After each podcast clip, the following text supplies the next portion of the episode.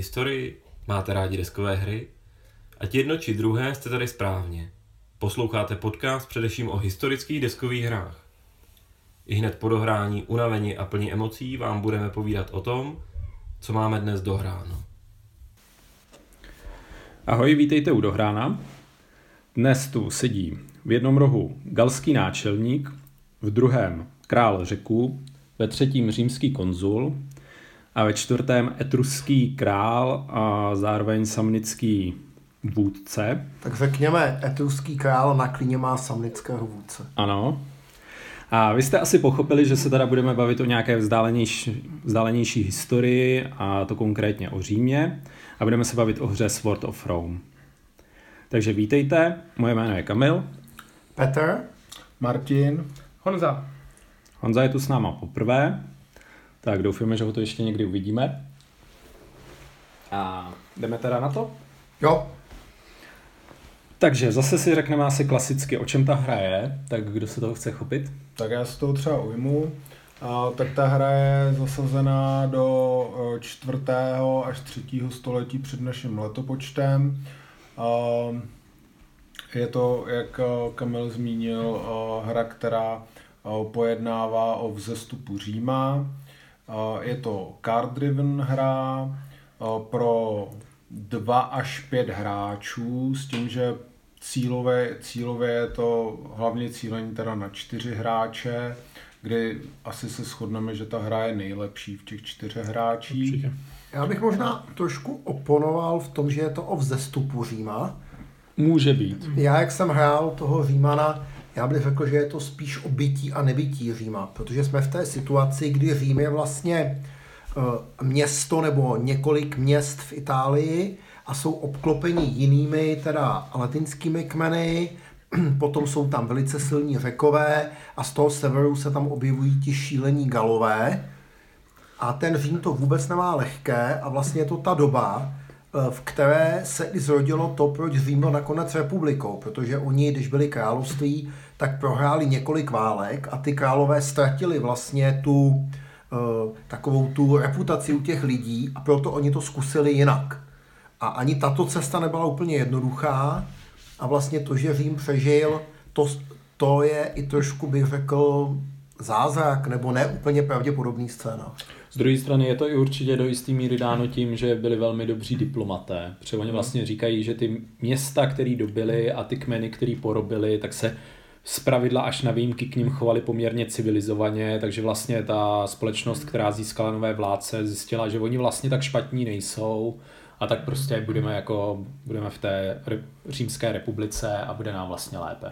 A já teď neříkám ani plus, ani minus, pouze konstatuji a v té hře to je. Ano. Tak a ono to asi má simulovat prostě to, že ta, ty vstupní podmínky nebyly nějak nastavený, jak, jak Petr říkal, ve prospěch Říma, ale že v té době se to mohlo opravdu odvíjet mnoha různými směry a, a to ta hra prostě opravdu krásně ukazuje. Tak jo, možná si můžeme říct, jak to vlastně vypadá. Takže se to hraje na point-to-point mapě, která teda, pokud třeba znáte Hannibala, tak já když jsem to poprvé uviděl, tak mi ta mapa přišla řídká. Protože na Hannibalově je hrozně moc těch points, nebo jak se to jmenuje, no. to, to points, tady je to daleko řidčí, je tady daleko méně vlastně těch míst, o které můžete hrát. I když možná v té Itálii jich paradoxně víc, ale prostě... Ale jo, jako celkově ano. Ta vlastně mapa zobrazuje celou Itálii, včetně vlastně Sicílie, zároveň je tu drobný výběžek v Africe, kde vlastně tu máme zobrazený Kartágo, a pak máme Sardíny a vlastně na severu máme v podstatě ty galské kmeny, ale je to vlastně ještě pořád součást Itálie. A tady je důležitý říct, že v této době všichni máte Řím vlastně eh, ve své představě asi hodně spojený s tou Itálií. Řím je Itálie, ta holinka, nebo kozačka, nebo jak se tomu říká. Ono to tak není. V této době je Řím opravdu jenom okolí Říma. A vlastně ty další kmeny žijí v tom zbytku té boty. Navíc se na ně tlačí ti vyspělí řekové, a ze zora se na ně tlačí ti šílení galové, že jo Honzo? A vlastně v, podstatě, a v podstatě z jihu jako se tam tlačí ty Kartáginci, což je jakoby velká námořní velmoc a zároveň jakoby obchodní velmoc. No. Já se možná ještě vrátím k té mapě, o který jsme mluvili. Ona opravdu vypadá ve srovnání s jinýma těma multiplayer hrama, které jsou pro tenhle počet hráčů, to znamená 4-5 lidí, tak vypadá opravdu malá, třeba v porovnání s eh, Virgin Queen nebo Successors. Success, i se Successors, ale uh, když to potom hrajete, tak uh, vám to přijde jako, že těch možností je tam opravdu hodně, jo? takže je to takový zdání, který trošičku, trošičku jako klame. Ty herní mechanismy dělají hodně, u těch CDGček je takový klasický ten jeden herní moment, to přebarvování těch území a to tady vůbec není tak jednoduchý jako v těch jiných CDGčkách. Je to komplikovaný. De facto to nejde jenom na kartu, ale zpravidla tam musíte mít nechat upustit v tom místě jednotku a ta jednotka to pak může přebarvit, takže vlastně získat pro, pod vaši nadvládu. Je pravda, že nové pozice se dobývají hodně těžko a prakticky se skoro nikdo nikam výrazně neposune ze svých počátečních stavů.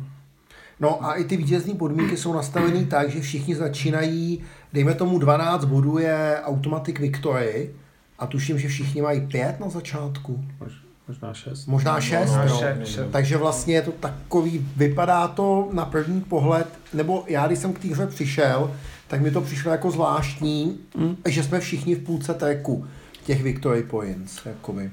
Tak možná se ještě řekněme, že eh, je jedna věc, která eh, ten Sort of Rome eh, relativně odlišuje od jiných těch multiplayerových CDGček a to je to, že tady má každý národ vlastní balíček karet, který je ušitý přímo na, tu, na míru toho národa, takže jsou tam historické události, z kterých ten daný národ nějak profitoval, ale zároveň to i reflektuje ten, řekněme, hrací styl a tu historickou výchozí pozici, kterou, kterou ten národ měl. Takže třeba Kartágo je silné na moři, řek a Římani mají taky možnosti nějakých námořních pohybů a tak pro ostatní, nebo respektive pro ty Etrusky s těma samnitama je to už uh, opravdu jenom výjimečně, kdy ta karta třeba dovolí ten námořní pohyb. Uh, oproti tomu prostě třeba ten Gal má zase spoustu karet, který mu umožňují po, pobíhat Rychlý po té mapě, rychlý pohyb, mm-hmm. karty zaměřený na to uh, plenění těch, uh, těch jednotlivých lokací na té mapě. Uh, takže je, je, dělá to tu hru jako hrozně, uh, hrozně asymetrickou, tím že, tím, že každý má ten balíček svůj. A ona je asymetrická i vlastně v tom, jak který ten národ vlastně funguje. Přece Římani, pokud se dokážou rozvinout, tak mají poměrně velkou manpower, což ukazuje takový to, jak by byli schopní zvedat ty občany, kteří šli do těch legií. Na druhou stranu, třeba Řekové mají taky silné armády, ale mají je, dejme tomu, z, ze žoldnéřů. Proto ty žoldnéři můžou utíct. To se těm Římanům nestane. Na druhou stranu Etruskové, kteří měli zlaté doly, umí uplácet. Galové mají zase spoustu karet, které rozhodují bitvy, zrychlují je. E, Pak, je tady, pak jsou tady samnité a ty jsou zvláštní tím, že, se, že je tady udělaný centrální Itálie, kde jsou průsmyky. A ty průsmyky jsou těžko překonatelný pohybem pro ty ostatní, dostávají tam i postih v boji. A ty samnité ho nemají. A tahle ta drobnost z nich dělá hroznou sílu v, v těch horách v tom středu té Itálie. Jo. Čili ta asymetričnost té hry vzhledem i k těm balíkům je prostě hodně velká a, mysl, a pro mě to byl velký herní zážitek. Teda. Ono vlastně to vede i k, jakoby, k různým, opravdu, jak už kluci řekli, jiným vítězným podmínkám de facto, takže prostě ten Gal se třeba On je tady taková ta jakoby divoká síla, takže on se snaží jenom jakoby ty místa plundrovat a prostě odevšať si odnést zlato, ukrást ženy, já nevím, co všechno chtějí udělat a vlastně jakoby se do toho ženou a za to jakoby získávají vítězný body, zatímco ty ostatní jakoby síly vlastně jakoby chtějí ovládat to území, o což těm galům vůbec nejde. Takže už to jakoby vytvoří z těch galů úplně, úplně jinou vlastně ten, ten Gal hraje úplně jinou hru než ten zbytek těch hráčů. Zase ten řekl přesně, jak je jakoby silný vojensky, má strašně silný lídry, ale ty lídři, protože prostě po té, co odjeli z Řecka a dojeli do Itálie, tak dost často jeli sami na sebe a chtěli si vybudovat svý vlastní království, tak jsou de facto dá se říct skorumpovaní, takže vy vlastně musíte neustále jakoby vyplácet je, aby zůstali na mapě, což vyplácíte tou lojalitou měst, takže vlastně ty města se vám jakoby proti těm soupeřům zase oslabují. Tak to je neuvěřitelný. Ten Říman tu má to, že kolonizuje ty městečka, takže v podstatě tam staví ty města a vlastně díky tomu získává tu manpower. Má tam úžasnou věc zase, protože republika, tak se mu točí ty konzulové. Takže ano. za Římana nikdy ten řek třeba si udržuje ve hře ty silný lídry, ale ten Římán, ten nikdy neví, co bude mít. No. Silnýho, slabýho, prostě přijde blb a je to špatně. A zase ten Etrus, který nebyl vojenská velmoc, má lídry úplně špatný. Nemá skoro žádný. Takový de facto průměrný, jo. No a Gal, ten tam má jednoho má šílence. no a, lídra. a jinak málo. Čili opravdu ta asymetričnost, ono se to hraje vlastně jako klasický CDGčko, takže vy za tu kartu vlastně uh, na kartě je buď eventa, kterou spustíte, ano. nebo jsou tam akční body, které použijete k aktivaci těch lídrů a snažíte se, pohybujete se po mapě, ten pohyb je omezen určitým počtem, myslím, že normální ty národy mají čtyři pohyb, uh, Gal může mít tři až pět podle toho, jakou použije kartu, Uh, terén vám ubírá ty body pohybu, když někde zastavíte, tak můžete porobovat, obléhat za použití kostek, tam se vnáší ten určitý vlastně prvek té náhody. Když se potkáte s tím soupeřem, tak vlastně dojde k bitvě. Ty bitvy jsou nastavený hrozně zajímavým způsobem, takovým řekl starověkým, že i když vyhrajete, tak můžete ztratit víc jednotek vlastně. Ty bitvy jsou vítězství. Pirhovo vítězství, je tam krásně, ty hry se poměrně uh, těžko předvídají, a moc hezký uh, moment, aspoň pro mě, jsou to, že když obléháte města, tak to, jak to město je soudržné, jak vlastně vydrží to obléhání, znamená jeho lojalita tomu národu, která je mezi 1 až 3. A čili vy musíte třeba pečovat i o ty města, čili i třeba těma kartama, vy zhrajete tu kartu a za ty body zvyšujete tu lojalitu těch měst, oni pak lépe vydrží. Pokud to město někdo oblehne, tak vlastně i když prohrajete nějakou bitvu, když ho chcete osvobodit nebo když ho bráníte, to město, tak vlastně pokud prohrajete hodně, tak jsou tam konsekvence té porážky, trošku podobně jako v Hannibalovi, o kterém jsme taky v Dohránu mluvili, ale vy to můžete vlastně uh, můžete zabránit tomu snížení té lojality toho města tím, že tam držíte vojenské jednotky. Čili to vás motivuje k tomu v tom městě nechat ty jednotky vlastně v tom obležení. Čili myslím si, že poměrně jednoduchý princip, ale moc pěkně funguje. Uh-huh. A ono je to i krásně vidět třeba to, že když to jedno město dobijete, tak ho zpravidla získáte na tom nejnižším levelu té loyalty, takže když na vás soupeř rovnou zautočí zpátky, tak to město je velmi vratký, může velmi snadno jakoby měnit měnit vlastně to, toho majitele. A já jsem tohle zažil, já jsem jednou ztratil Řím, dobili ho Etruskové, a já jsem ho okamžitě na kartu, vlastně v té v hře máte dvě karty, které jsou jakoby žolík, jmenují se Desperate Times, když vám nejhůř, tak tady tou kartou můžete převzít iniciativu na svou stranu, tak já jsem ji převzal, hned jsem udeřil zpátky a vlastně jsem porazil tu armádu před těma branama. A ten dopad na to město byl takový, že já to popsal slovy, jak ty etruskové poražení bíhali do toho města a volali na ty obyvatele, pojďte bránit město, a oni jim říkali, a kdo nás obléhá? Oni říkali Římani. A oni jim říkají, no ale my jsme Římani.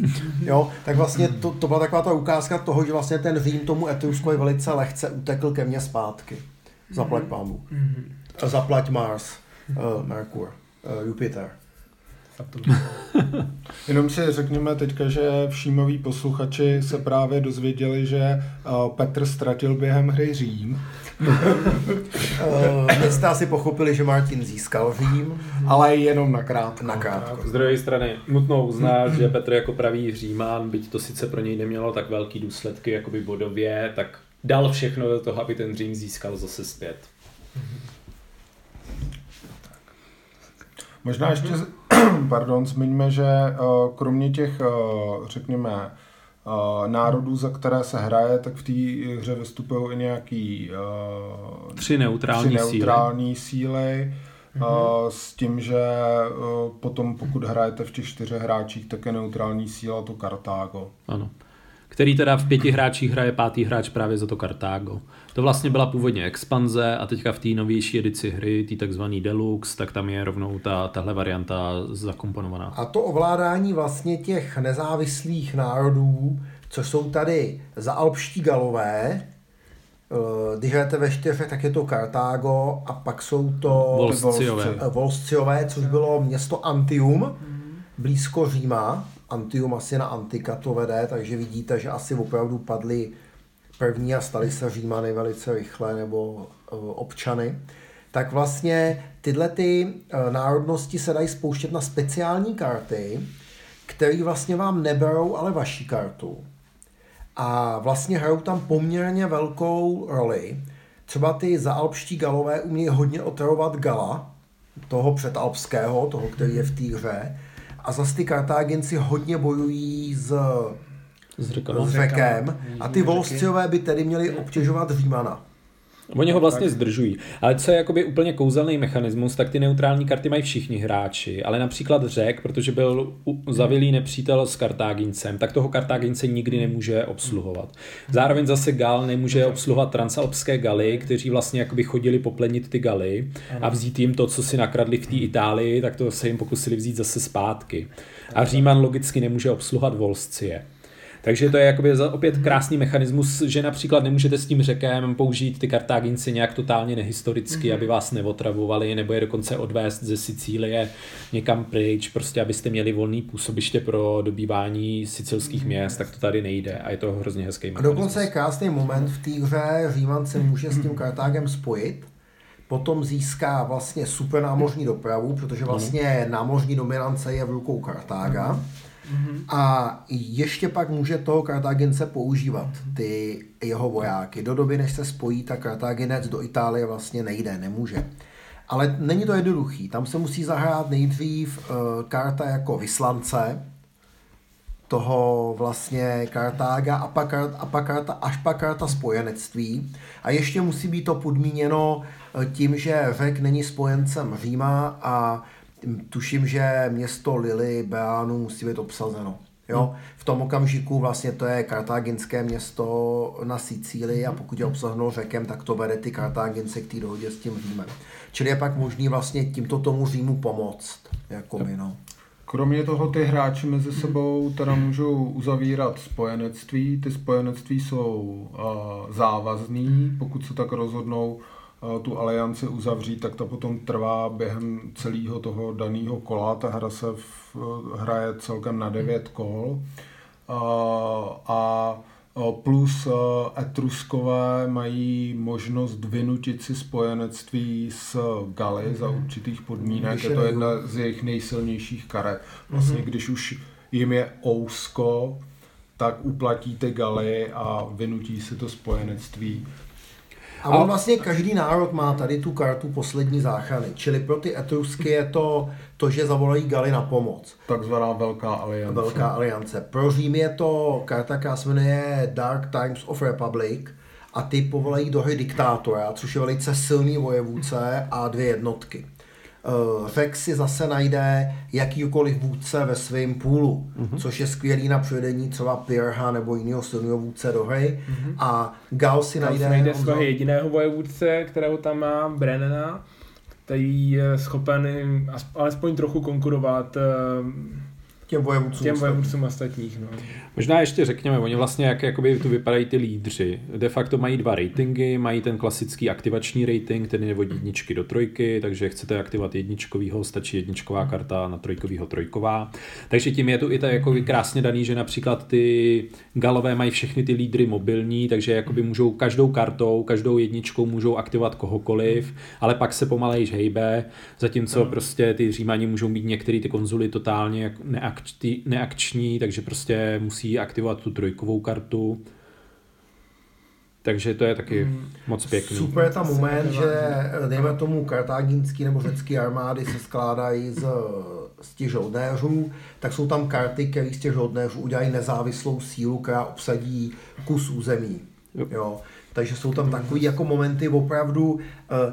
Jedno kolo se stalo, že Etrusk vlastně eh, neměl co hrát vojensky a celou dobu hrál jenom karty. A byly to úžasné věci, protože řeka pojel. Hmm.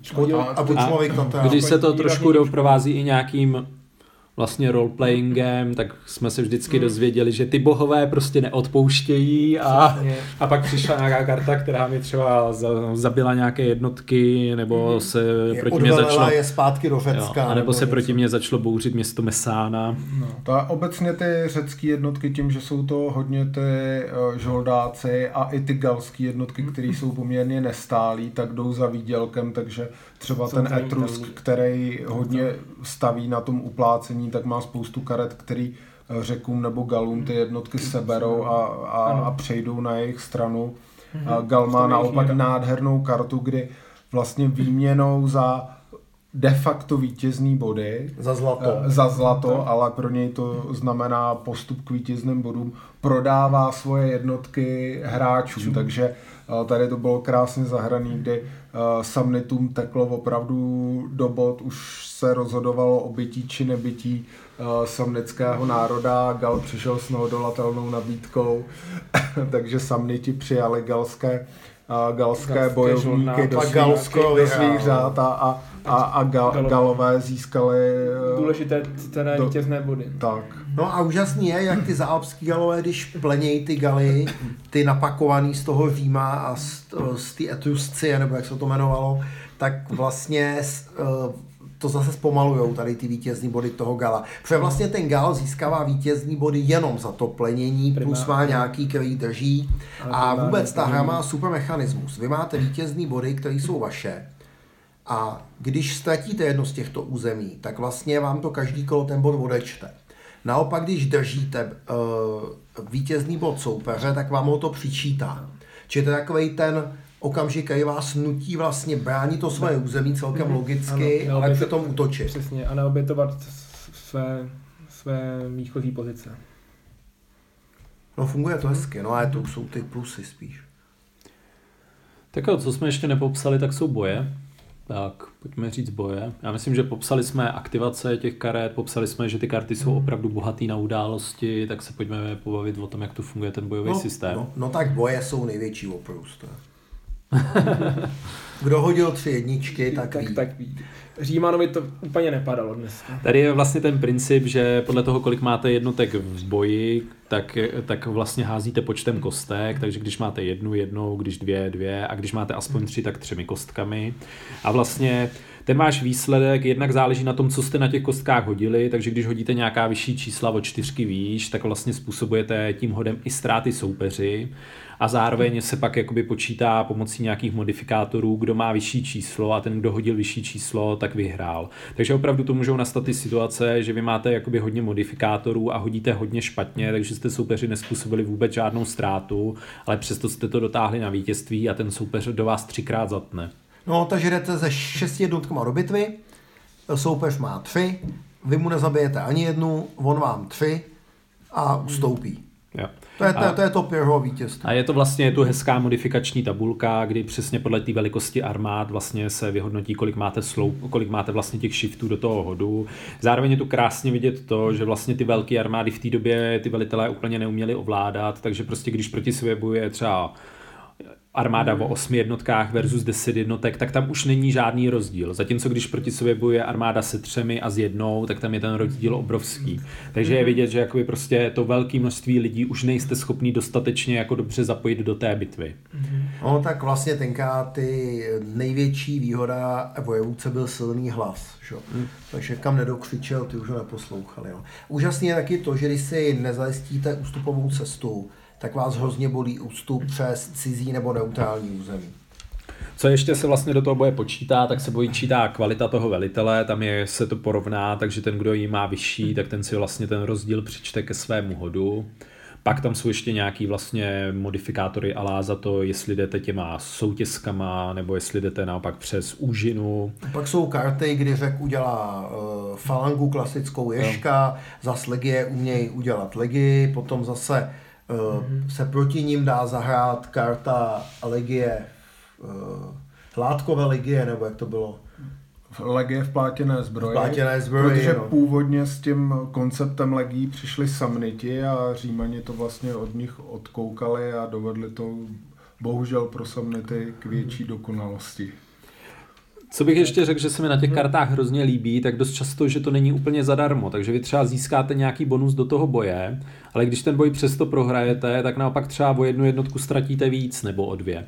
Takže to je moc pěkný. Ty, ty hoplíti, řečtí se prostě dají do té falangy a když to vyjde, tak je to super, ale když to nevíde, tak prostě ztratíte víc, víc jednotek. To samé platí vlastně i pro ty samnity, kde jsou podobné karty. Jako opravdu Každý, každý má takový. Tak, ty karty, které tam jsou bojové, jsou úžasné. Jsou to nejenom karty, které který vám dají nějaký modifikátory do boje, ale jsou tam jako i karty, které píšou krásný příběh, jako nám se třeba stalo, střetlo se římské a galské vojsko, Gal zahrál kartu, že galský válečník vyzývá Římany, Římany k boji a, řím, římského válečníka k boji, takže se spotkali jenom ty dva válečníci mezi sebou. Říman Gala porazil a galské vojsko se otočilo a odtáhlo. Mm-hmm. Takže i, i opravdu... Nebo jsme měli vidět... etruský vojsko, který chtělo uplatit římskou armádu a římský velitel to přeplatil, mm-hmm. protože byl z bohatý rodiny, takže se bojovalo a podobný momenty v té hře mm-hmm. jsou. Je to kouzelný, je to prostě, ty, ty eventy jsou hrozně tematický, ať už ty bojový, tak vlastně ty, ty klasický. Přesně řekl, může například přivést i slony, takže všichni na to mhm. koukají a nevědí si, nevědí, co s tím. s tím. Ano. Jo, u některých těch eventů je i poměrně jako výstižný nebo až i vtipný flavor text, takže třeba jedna karta se jmenuje uh, zle vypadající kuřecí vnitřnosti, která naráží na to věštění před tím bojem.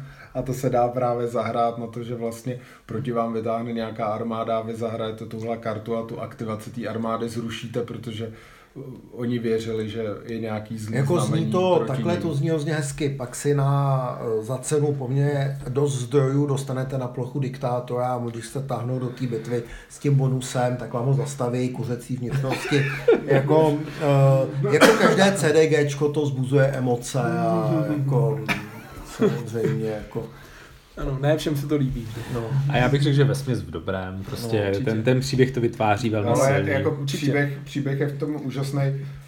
Během, během té naší hry teďka tak spousta dílčích epizod, jako který uh, opravdu nás ať už třeba pobavili, mm. nebo který byly napínavý, nebo který jsme se potom dohrání vlastně mezi sebou znova vyprávěli, jo? takže opravdu ten mhm. příběh, nebo ty příběhy se v tom v té hře rodí. A to jsou takové drobnosti, třeba na konci rozhodoval bod a rozhodovalo i to, jestli vydrží město Neapol, a já jsem vytáhl kartu Neapol se přiklání k Římu, jo, nečekaně, jo, tak uh, dávalo to plus dva na obléhací hod.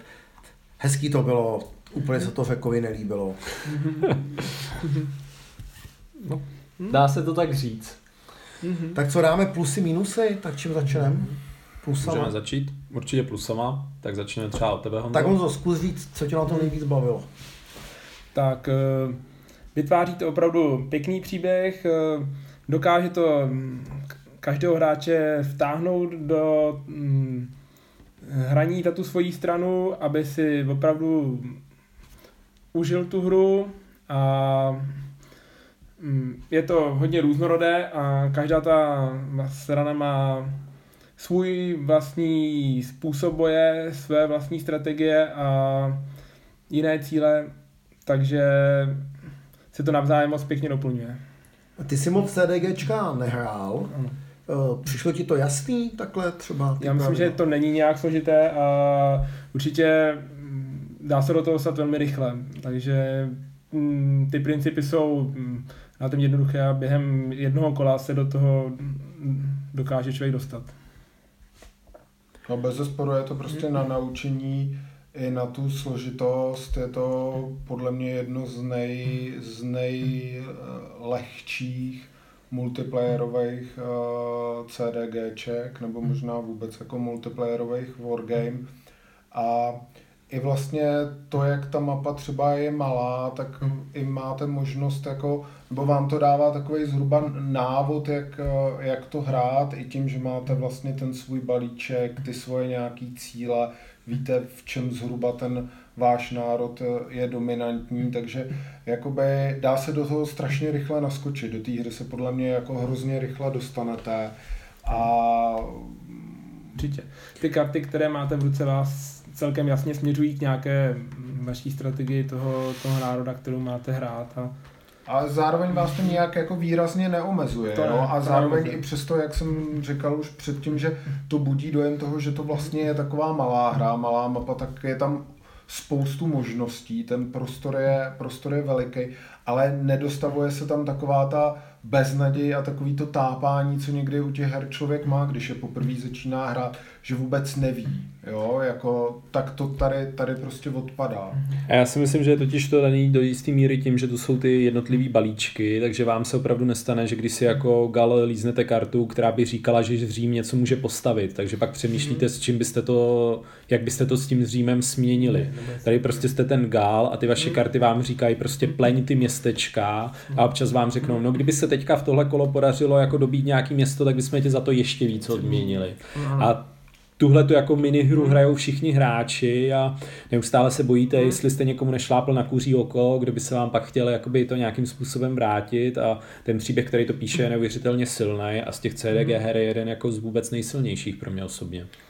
Historičnost je podle mě velká. Já si myslím, že to pěkně ukazuje ty národy v té asymetričnosti. Eh, Poměrně pár, pár jednoduchých principů, ale opravdu je z toho cítit. Já jsem si absolutně nepletl, když, je, i když hraje stejný hráč, Etrusky a Samnity. Jo. Absolutně odlišní národy. Jo. Galové, kdyby se Gal choval jako Římán, tak uh, neuhraje nic. Tady to je superový. Ty pravidla poměrně jednoduchý. Na druhou stranu malinko se do těch pravidel musí, takže uh, asi to není, asi bych řekl, že je to komplikovanější než ty Washington's War, který jsme nazvali tou jakoby basic CDG. Uh, ta mapa určitě. malá, ale ten pohyb po ní, tam nikdo nikam nelítá nějak extrémně, jo, je to takový logický ty pohyby. Je tam hodně obtížný ten námořní pohyb, takže a za mě to funguje, no. Přesně, nejsou, Ne. velk, přesuny nejsou velký, opravdu jediný, kdo tam opravdu víc pohybuje, se je ten gal, který dělá ty nájezdy, ostatní jsou v těch tvých územích a snaží se aspoň udržet ten svůj vliv tam. Je fakt, že jsme neviděli spojení Kartága a Říma, kdyby Řím Ano. mohl vozit pak těch deset jednotek, možná by to získalo větší dynamičnost, ale a za mě třeba Je to úžasná je ta možnost toho podplácení za ty etrusky, jako kdy vlastně úplně to otupí to, tu vojenskou sílu toho Říma, jako Mhm. A ta historičnost tam opravdu je, jako pokud jsme v některých hrách třeba ten aspekt jako kritizovali, tak tady, pokud o té historii nic nevíte, tak vám ta hra spoustu věcí sama řekne nebo ukáže a spoustu se toho dozvíte. A pokud uh, zase naopak víte, tak si chrochtáte blahem, protože prostě ty věci, o kterých jste četli, uh, tak v té hře najednou vidíte. Jo? Kluci by to tady určitě potvrdili s těma samnitama, kdy se mi vždycky tady rozjasnili, uh, rozjasnili oči a začal jsem dávat k dobru nějakou historku, uh, protože to je třeba věc, kterou jsem měl načtenou a všechny ty věci, na které jsem se těšil, že v té hře budou, tak tam opravdu byly. Takže Eh, Bylo ta tam, a bylo je tam jak to úžasná. zavedení do těch průsmyků vlastně, tak to jo. Super, no. No tak zkusíme najít nějaký mínusy. A hezky to vypadá, pojďme si říct, že to hezky vypadá, prostě ta mapa je pěkná, přehledná, A Každý národ má svůj obrázek jednotky. svý, svůj obrázek lídra podle nějakých o, přilep historických, jo, takže je, je, je, je to prostě GMTčko, jsou to, jsou to jako jednoduchý, No ale jednoduchý pozor, mounted, žetonky, mounted mapa. ale hezky to vypadá, jo, Ano, mounted ano. mapa, no. A je teda jenom v té deluxe edici. No. A e, na té mapě jsou ještě všechny tabulky, co potřebujeme. Já jsem snad, jo, jedna tabulka je mimo, to, pro- to porovnání těch sil, a jinak je na té mapě opravdu všechno. Je to jakoby i uživatelsky velmi přívětivý. To prostě to se musí taky nechat. V podstatě jednoduše tu zaznamenáte ty aliance, vidíte tu ty všechny no. tabulky, které No. potřebujete. Jo, a je to pravda, že opravdu při pohledu na tu mapu vidíte vlastně opravdu všechno, není potřeba nic moc jako Jo. nikde Ještě okolo, jak to řešit. A je to takový prostě i transparentní, jo? když to hrajete, tak, tak jako i z toho pohledu prostě si vidíte, jak si zhruba kdo stojí, nemusí se nic furt přepočítávat, jako to u těch multiplayerů někdy je, kdy to opravdu vede k nějakému výraznému počítání. Tak Analýza to tady paralelní. není. Tak.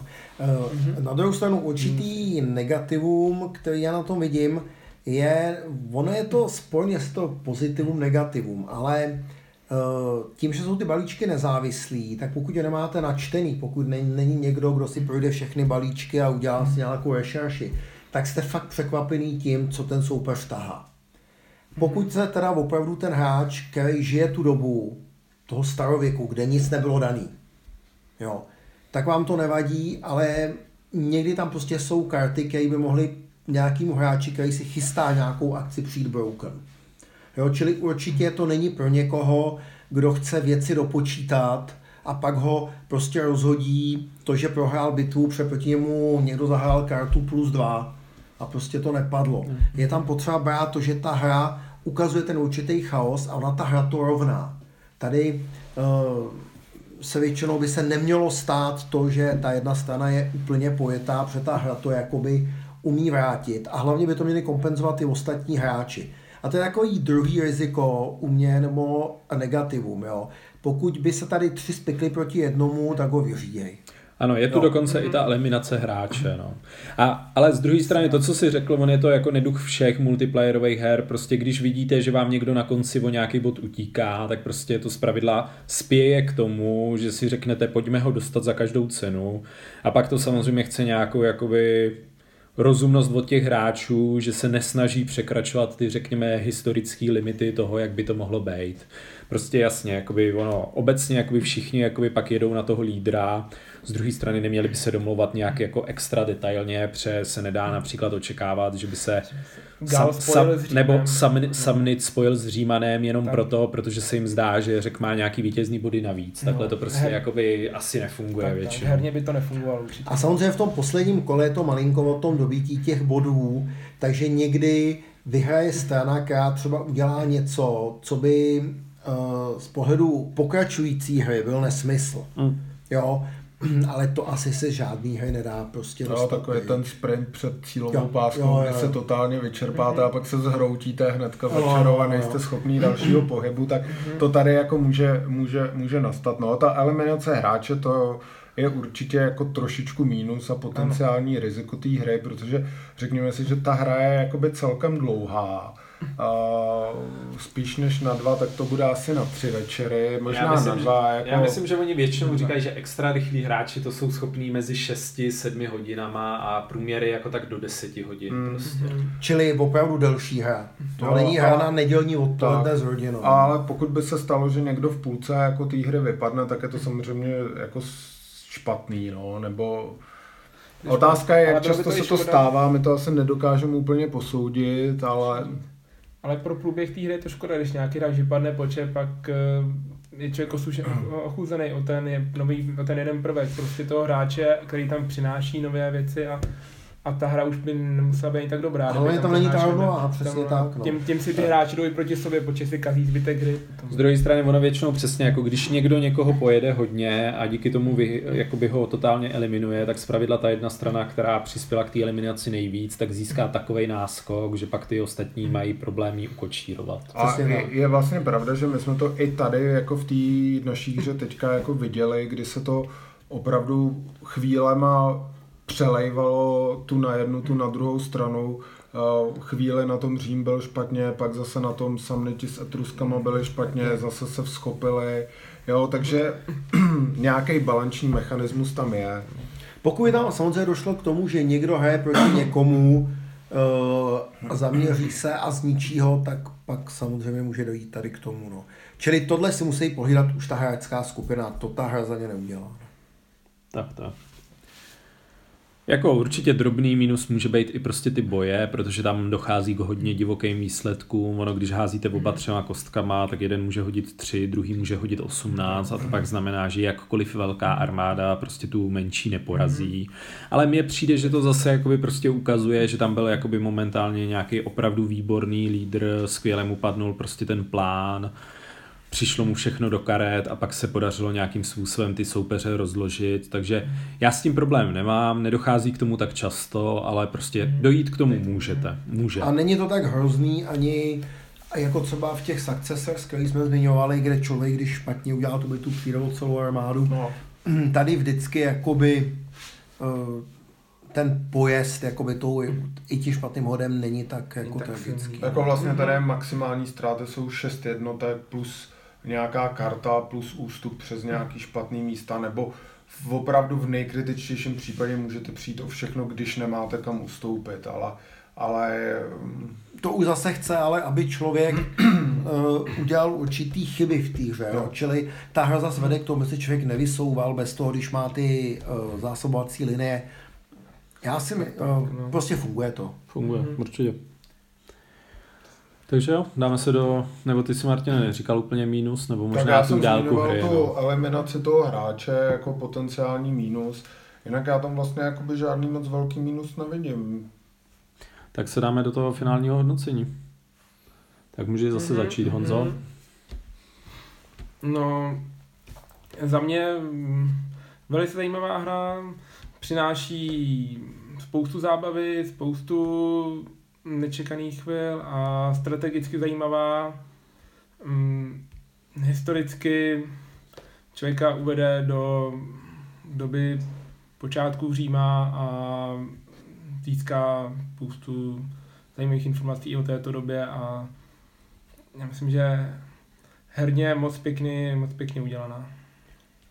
Já bych řekl, není to až tak složitý pravidlově, takže je to přístupný. Na druhou stranu časově těch 10 hodin to malinko dává už pro spíš pro ty core hráče, ale podle mě ve čtyřech jako super volba. Pokud někdo nemá rád opravdu takový ten trošku punkový přístup těch Successors, který já mám teda hrozně rád, jo, kde opravdu je to takový občas jako až crazy ta hra, tak tady to je takový, mm, bych, bych řekl, stabilnější. Já bych ji doporučil lidem, co se chtějí dozvědět o té době něco určitě. Takže tohle je hra, ale asi bych ji nedoporučil úplně začátečníkům, nebo Těžko říct, no na jednu stranu to není úplně jakoby složitý, z druhé strany pro spoustu lidí je to trošku neochopitelný tím, že opravdu všichni jakoby vnímají v tom to Řecko, je, ta, ten Řím jako tu prostě ultimátní sílu, která na tom kontinentě královala, takže a tady vlastně jako to trošku ten koncept celý rozbíjí, před ty Římani opravdu ze začátku musí vystrčovat ty růz, růžky poměrně opatrně a teprve když se, když se dostatečně rozvinou, tak se vlastně stávají tou, tou vojenskou mašinérií. Za mě jako jednoznačně je to doporučení, doporučení hodná hra, je to podle mě jedna z mých vůbec nejoblíbenějších multiplayerových her, ale chce to zároveň i jakoby specifickou skupinu, která si je schopná tu jistou jakoby chaotičnost té hry užít a příliš to neřeší, příliš nemá tendenci nějak analyzovat, paralizovat. Já s tím souhlasím, taky si myslím, že to je jedna z nejlepších multiplayerových CDG her, nebo možná Wargame vůbec. Na starověk možná úplně nejlepší, pokud se bavíme o multiplayerech a třeba srovnání s Genesis, tam prostě podle mě Genesis neobstojí jako ani omylem proti Sort of Rome a oceňuju tu přístupnost a je to prostě hra, kterou bych chtěl mít na stole často, no. To určitě souhlasíme všichni, podle A- mě. I prostě mm, ta možnost, že vlastně vyměníte stranu a hrajete úplně jinou hru, jo? takže No. i, ta, No. i to, že se vám ta hra jako hned tak asi neohraje, protože máte tu čtyři naprosto rozdílné strany, pět teda pokud bychom hráli v těch pěti hráčích a opravdu každá se hraje jinak, takže prostě potenciál to má obrovský. A hlavně, i když ta hra určitým způsobem vede, tak ty rozhodnutí dělají hráči, čili to není taková ta hra, která trošku hraje za vás. No. Což třeba někdy u pocitových hry není špatný, když se tam užít tu dobu. Či tohle je jak pocitovka, mm-hmm. tak uh, si to člověk zahraje. Já jsem tam za ten Řím dělal spoustu rozhodnutí. A i za malou chybu to úplně nepotrestá, takže pokud nedojde k eliminaci toho hráče, jako, jak se to říká, za mě palec nahoru. A možná ještě si pojďme říct, já nevím, jak to teďka, popravdě nevím, jak to teďka stojí, za kolik se prodává, jestli GMTčko ještě má, ale v době, kdy jsem to pořizoval, tak to byla i velice levná hra, protože to bylo někde kolem tisíce korun tenkrát. A, a jako prostě za tu No. cenu jako takovejhle multiplayer wargame prostě neseženete. No, v tom případě A poráží to hravě, hravě jako hry, který stojí dvakrát Mhm. nebo i víc než dvakrát tolik. Tak, tak. A to bylo takový hezký závěrečný Mhm. slovo. Já si myslím. Takže my vám asi popřejeme dobrou noc. Mhm. Dobrou noc. Dobrou noc. Krásné sny.